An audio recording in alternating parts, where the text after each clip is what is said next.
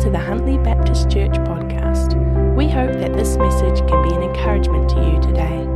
Please feel free to contact us at huntlybaptist at extra.co.nz or visit us at huntlybaptist.com. I'm certainly excited about today's message, and I just really have it on my heart that it will really speak into some of these things we've even heard of already this morning. And the message is called Believe and Receive. And there's some here today, I think, are believing for a miracle.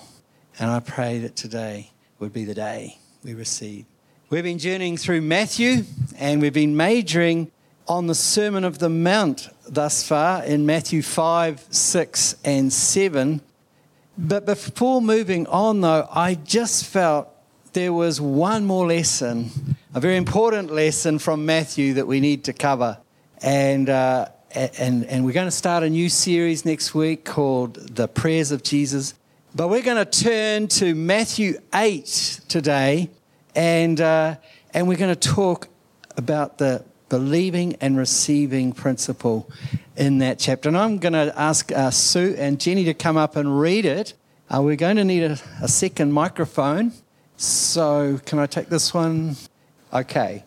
Maybe if you girls come up behind a microphone each. And we're going to read Matthew 8.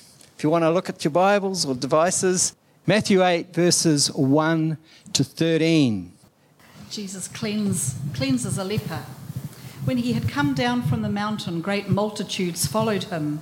And behold, a leper came and worshipped him, saying, Lord, if you are willing, you can make me clean. Then Jesus put out his hand and touched him, saying, I will be clean. Immediately his leprosy was cleansed. And Jesus said to him, See that you say nothing to anyone, but go, show yourself to the priest, and offer the gift that Moses commanded for a proof to them. Jesus heals a centurion's servant. Now, when Jesus had entered Capernaum, a centurion came to him, pleading with him, saying, Lord, my servant is lying at home, paralyzed, dreadfully tormented. And Jesus said to him, I will come and heal him. The centurion answered and said, Lord, I am not worthy that you should come under my roof, but only speak a word, and my servant will be healed. For I also am a man under authority, having soldiers under me. And I say to this one, Go, and he goes, and to another, Come, and he comes, and to my servant, Do this, and he does it. When Jesus heard it, he marveled and said to those who followed, Truly I tell you, with no one in Israel have I, have I found such faith. I tell you, many will come from east and west and recline at table with Abraham, Isaac, and Jacob in the kingdom of heaven, while the sons of, kingdom, of the kingdom will be thrown into the outer darkness. In that place there will be weeping and gnashing of teeth. Then Jesus said to the centurion, Go, let it be done for you as you have believed. And his servant was healed that same hour. Awesome. Thanks, girls. They did really well. Verse 13 in the King James uh, almost sums up this reading in one sentence As thou hast believed, so be it done unto thee. As thou hast believed, so be it done unto thee. And to me, that really, put simply, says, believe and receive.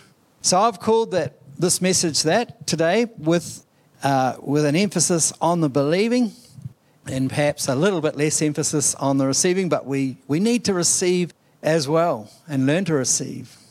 And without that, this kind of faith, we're going to struggle to put the Sermon on the Mount into practice all these wonderful things we've heard over recent weeks about forgiveness and, and, and not blowing our own trumpet and, and giving to the poor and, and all these things that Jesus said through that Sermon on the Mount. We need His power, don't we, to believe and receive.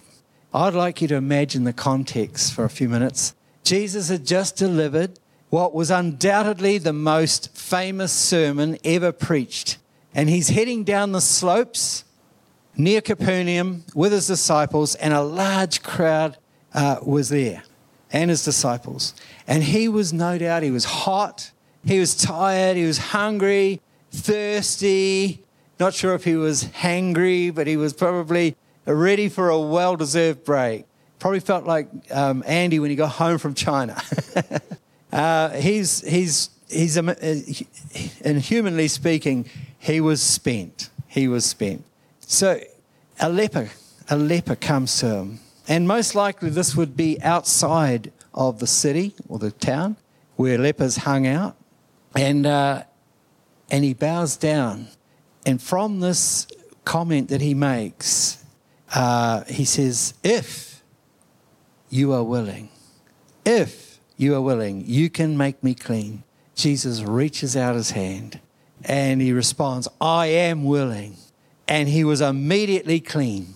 And I, think from this we, we learn that Jesus is moved by faith, not simply by need.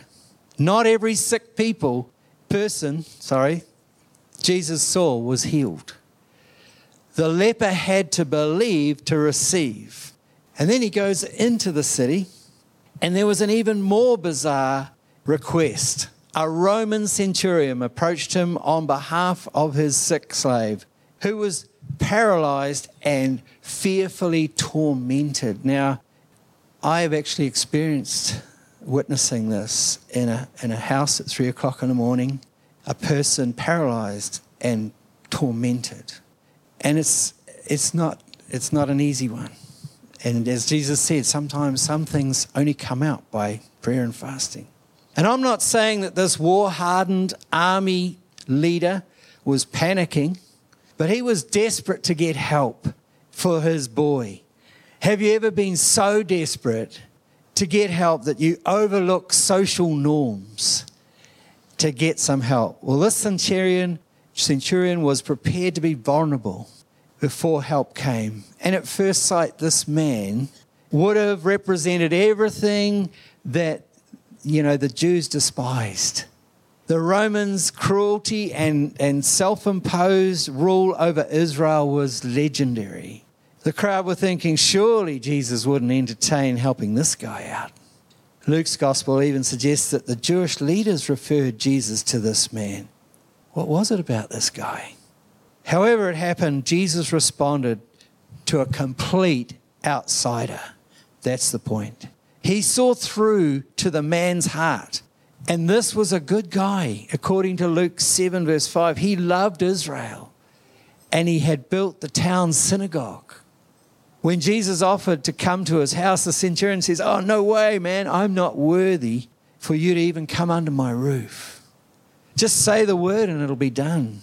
For I too am a man under authority with servants who do whatever I ask. Jesus marveled at this insight into the unseen world of spiritual authority. Somehow the centurion had tapped in to the realm of the supernatural power without having been discipled by anyone. The Greek word for, for marveled, thaumazo, used here to explain Jesus' reaction, is used only one other time in the New Testament when Jesus marveled at his own hometown's disbelief and unwillingness to receive healings and miracles. So here in Capernaum, he marveled in a positive way uh, to the faith by a foreigner. And you know, it's often unbelievers that we've prayed for that have got more expectation for a healing. that was certainly the case when I was in India. Witnessed that time after time. So after Jesus takes a moment to rebuke unbelief in Israel, he says to the centurion, Go it shall be done for you as you have believed. In other words, believe and receive. So, whereas he had been marveling at unbelief in his own hometown, here he marveled at this centurion's belief and said, Go, go, it shall be done for you as you have believed. So, what are the enemies to believing in and receiving? Why, did, why are we so slow sometimes to, to believe for things? Or why, why do we have a, have, a, have a problem with receiving? I believe the number one enemy to believing is doubt. In Genesis 3, verse 4 and 5, Satan sows doubt in the heart of Eve. He says, You will not die, i.e., God's holding out on you. He sows the thought that God is withholding knowledge that would make us equal with God. In other words, he got Eve to doubt the goodness of God. Acting on that doubt was the first sin on earth. See, doubt's actually not a sin, but what we do with that doubt is sin so often. Lucifer's pride was the original sin in heaven, which was fully cast out and dealt with. But God chose to never withdraw free will from his creation, from us, in his wisdom. And those who choose to fully trust him now will believe and receive. The second enemy of believing and receiving is the fear of man. Proverbs 29 25 says, The fear of man is a snare. Fearing what others think of us is a sure way of missing out on the blessing that comes from faith based obedience. Fear of man is based in insecurity. When our, our security is in anything other than God Himself, we'll always be second guessing every decision and faith based action that the Holy Spirit's inspiring us to do. You know, I've said before that really, if we trust in anything other than God, it is another God with a little g, isn't it? The fear of man will prevent us from believing and receiving God's best for our lives. You know, we just, our heart is that everyone would receive God's best. And yes, there's trials, and sometimes we, we don't experience that best or we, we can't see it. But God sees it. And He wants us to believe, grab hold of it, and then receive it. King Saul was perhaps the greatest example of a leader who lost his way and eventually his life, fearing men and the worst that could happen, instead of trusting that God's got this. But whatever you're going through today, I want to say, God's got this. God's got this. The third enemy of believing and receiving is to take up an offense. The centurion could have thought, mm, how can an itinerant preacher and a bunch of fishermen help me? Doesn't he know who I am? Who I am? I want the top man in the synagogue. Where's he? Get him to come and pray to his God for my servant, you know. He could have been offended. Instead, he said to Jesus, I'm not worthy for you to come under my roof. Believing and, re- and re- receiving and believing is about attitude. Next week, we'll be looking at the attitude of gratitude. Being offended by others restricts the flow of God's blessing and can even stop us receiving the grace for forgiveness and healing that's so needed. Need to stop, get over that offense, forgive, move on. How can we overcome these enemies of doubt, fear of man, and getting offended in order to believe again and receive God's blessing. Well, God has made a way. Here's the good news. Here's, here's the, the kicker here. He says in Romans 10 17, so faith comes from hearing, and hearing by the word of God. Open brackets, Christ, some versions say. Faith comes by hearing the word of Christ.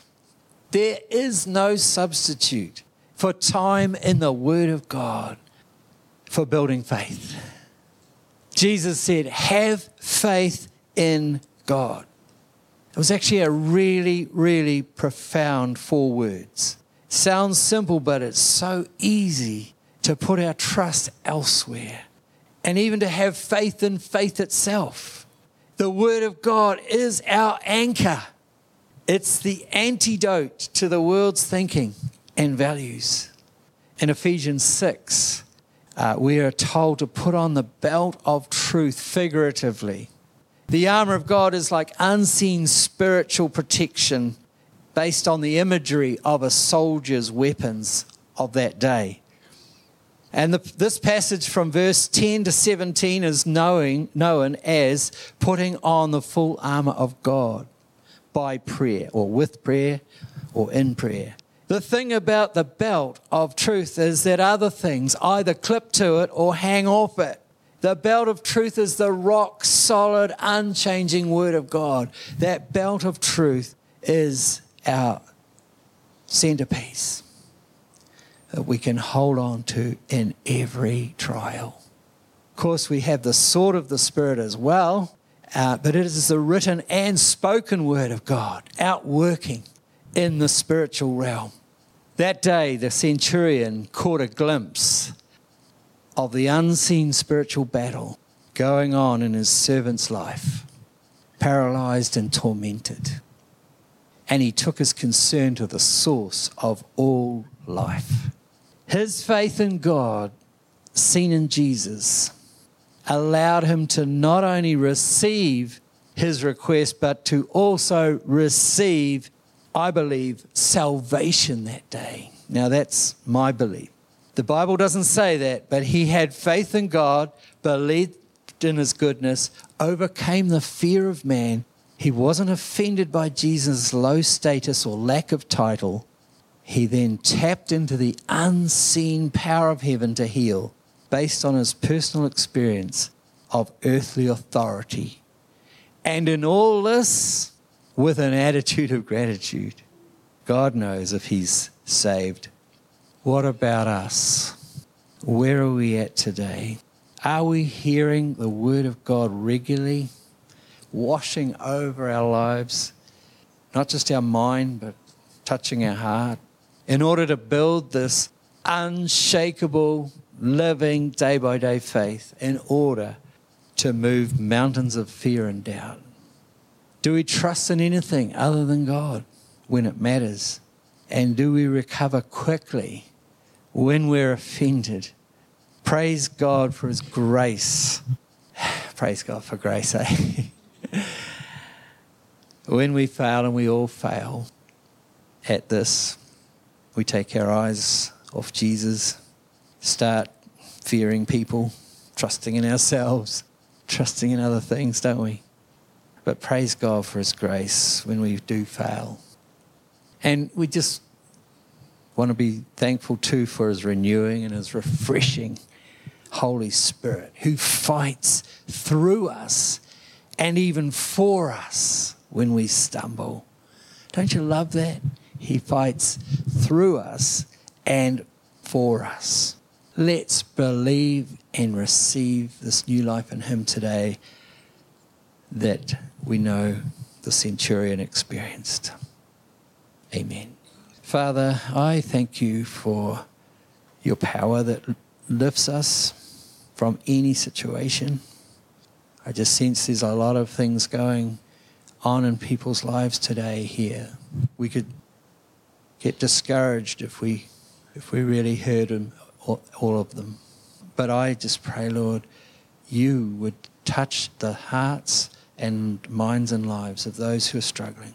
That you would be able to give them the power to receive and, and to believe. Give me the power to believe and receive, Lord. To not trust in anything else.